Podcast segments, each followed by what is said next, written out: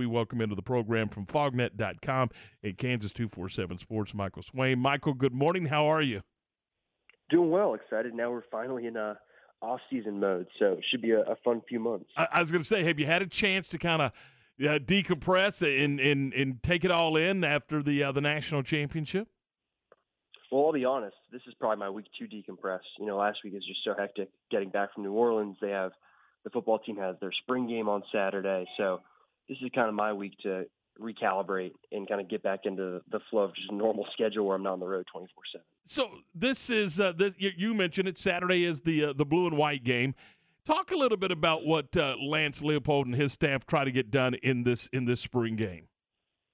Oh, it you know it, it's not very serious at all. It's just a practice basically. Um, the thing that Lance talks about is this being their first spring, right? Because he came in about this time last year and they didn't have many practices, and so they need every practice they can get to kind of get the scheme, get timing down, and all that stuff. So basically, instead of doing like a traditional spring game where they line everyone up on either side, um, they basically did a practice and then did kind of a you know whatever an hour and a half of kind of practice stuff, and then about 30, 45 minutes of actual scrimmaging. So it was one of those things where I don't know if you could take a whole lot from it. There were some good performers from it, um, but it's not something where you can put a ton of stock into it because I mean, you talk to any coach on the on the staff, and they'll tell you that they went pretty vanilla with it, and we're just trying not to get anybody hurt. So it's one of those things where it, it's really good for them to be able to practice again, and good for the fans to be able to get out and see everything. But you can't really learn a whole lot from it.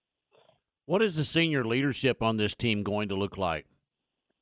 Not a lot. Um, this is still one of the youngest rosters in Power Five football. Um, I think that you look at the leadership core of this group, and it's going to be actually some of the younger guys, right? Devin Neal is a Lawrence native. Um, he'll be a sophomore this year.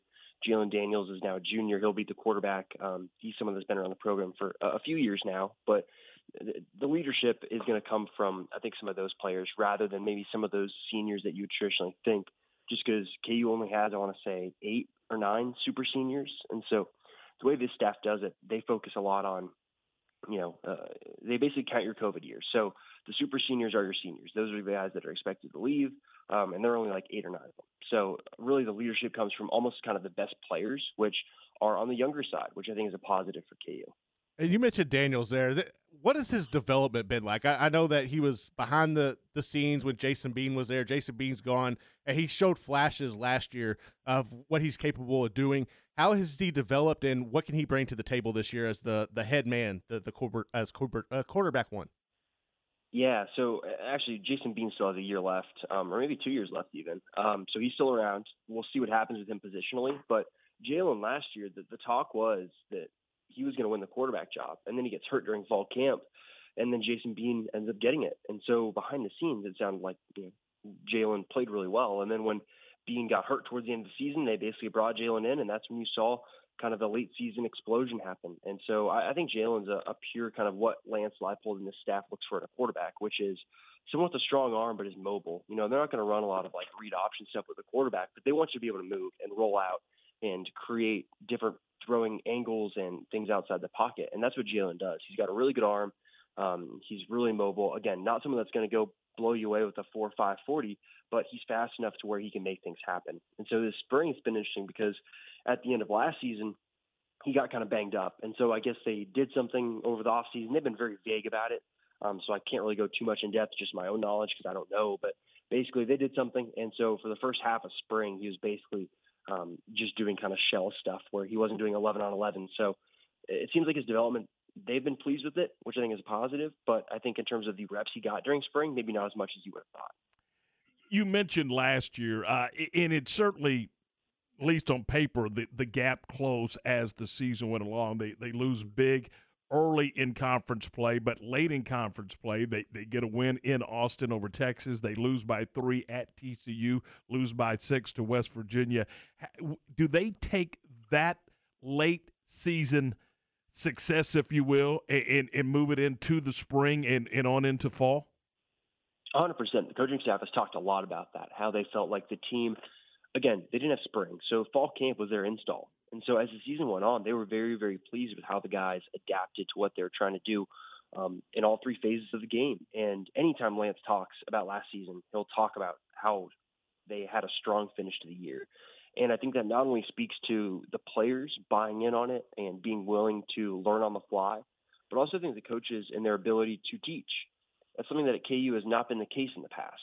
It's been a lot of, you know, it, it depends on the staff, but there have been, you know, Lance, you know, or sorry, Les Miles' staff was really good at recruiting, not great at teaching. David Beaty's staff wasn't really good at anything. And so you look at this staff, they're really, really good at teaching. And so that's got to be very encouraging looking at the way that they developed over the course of last season and then going into spring where you've got a full kind of off-season cycle to get through things. And then you add some of those new transfers into the mix. And now all of a sudden you're looking at a team that are they going to win five, six games? No. But will they win three, four games and be competitive and a lot more? Yeah. And I think that's how you take this step forward and progress.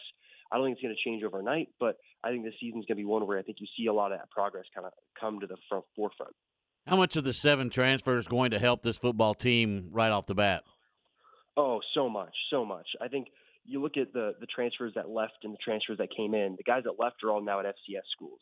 The guys they brought in are from Power Five schools. It's pretty insane what they're able to do in the transfer portal. So you look at someone like Craig Young, for example, from Ohio State. He's the best athlete on the team, like bar none. And so he's going to go play linebacker. He's going to play on the field side. He's going to be able to make a lot of plays. That's huge. You bring in uh, two running backs, one Ky Thomas from Minnesota, one Sevion Morrison from Nebraska. Now you're going to see KU run the ball a ton, and they're going to try and really limit the amount of possessions in a game to make sure the games are close. And now they have three former four-star recruits in their running back room. All right, you go to the back to defense. You got a defensive end in Lonnie Phelps from Miami, Ohio, who the the advanced numbers say is really good. We'll see kind of how that transition works out. You get Kalon Gervin from Michigan State as safety, um, and that's not even you know they're still going to look to add another safety in the defensive end in the portal. So I think the transfer is going to be a, a, huge part this fall. So, with that being said, when you look at the roster right now, what do you expect to be the strength of this team once we get rolling? Um, on offense, running back for sure, that's second to none. Um, that group is going to be so talented, and Devin Neal had such a good season. They got banged up, and now you got someone in Ky Thomas that was Minnesota's leading rusher last year. Um, those two are going to be kind of the two bell cow backs, and then you've got Sevion Morrison, who really produced for Nebraska in the limited reps he was able to get. So those guys are going to be awesome. Uh, I think on defense, the linebacker group is going to be really good. I think you look last year, linebacker was maybe one of the biggest holes in the defense, and now you've got basically where you're starting Mike linebacker, Rich Miller's back, but the guy that you played as one of the other linebackers, Gavin Potter, he's now going to be a backup because you know Taiwan Berryhill is a younger linebacker who has really progressed this offseason. And then you bring in Craig Young to play kind of that field side, and then you've got Eriq Gilyard from UCF who now is going to back up Rich Miller to make sure that Rich Miller isn't playing every single snap, which was the case. He played, I want to say, like in the 90% of snaps on defense, which is just insane. So I think in general, the depth at linebacker is now super good. Um, and then on offense, the depth at running back is really good as well. Obviously, everybody knows the uh, the passion that uh, the KU fans, KU students, and, and the campus in general has for basketball. H- how do they how do they get that to transfer to, to the football field and the football stadium? Put a competitive product on the field. It's been so long since a team has played in a lot of one score games, and you could go to the stadium and think, hey, we're actually going to watch some halfway decent football. They may not win, but it'll be fun to watch. And I think that's what you have to do. And I think you saw at the back end of last year where you beat Texas, then you have those competitive losses. And then this year, it's going to be about can you start two and one in your non-con play? And then can you get one, maybe two Big 12 wins? And I think if you do that, then kind of that 2023 season is when I think you'll see things kind of take off. Because again, like I mentioned earlier, only nine players are set to leave after this season. So you're basically going to get everybody back before that 2023 season as well. So I think for this year, it's all about just be competitive, show the fans that, hey, we're putting a good product on the field. This is competent football. And so I think that will do a lot of good because I think that KU fans are passionate about all sports. But basketball has the most success, which is going to draw more neutral fans. So for football, they've been so bad that even some of those passionate fans don't want to deal with it. So I think as time goes on, you know, you're going to get more of those passionate fans come back. And then if you are competitive enough and win some games, then some of those casual fans will kind of come to Memorial Stadium and want to watch. So I think that's kind of the progression you're going to look at for, for the fan support. And for it to get to that point, it all really starts with recruiting. And right now, when you look at this 2023 class that Kansas is trying to identify, who are some of the names that stand out to you?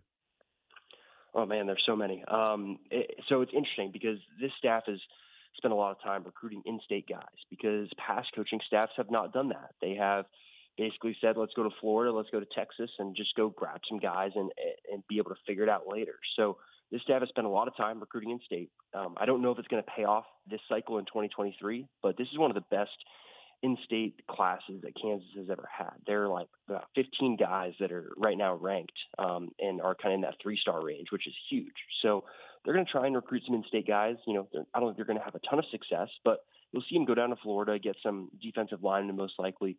Um, the question is, how many guys can they take? Because again, you're only losing nine or around there after this season. So it's a question of how big will this high school class be uh, again this off season. So um, in terms of names, I mean, I, genuinely, there are so many that I, I can't even begin to go through because I'd miss some. But um, I think you're going to see KU be more selective this class just because you've got so few spots to fill. But they've definitely put in the work with the local recruits, which I think is a huge, huge start because Kansas City has really turned into a, a huge, huge kind of uh, not melting pot, but they've got so much talent in the Kansas City area, which you know you got to put in the effort, get in with the coaches, and then kind of build off that in future years.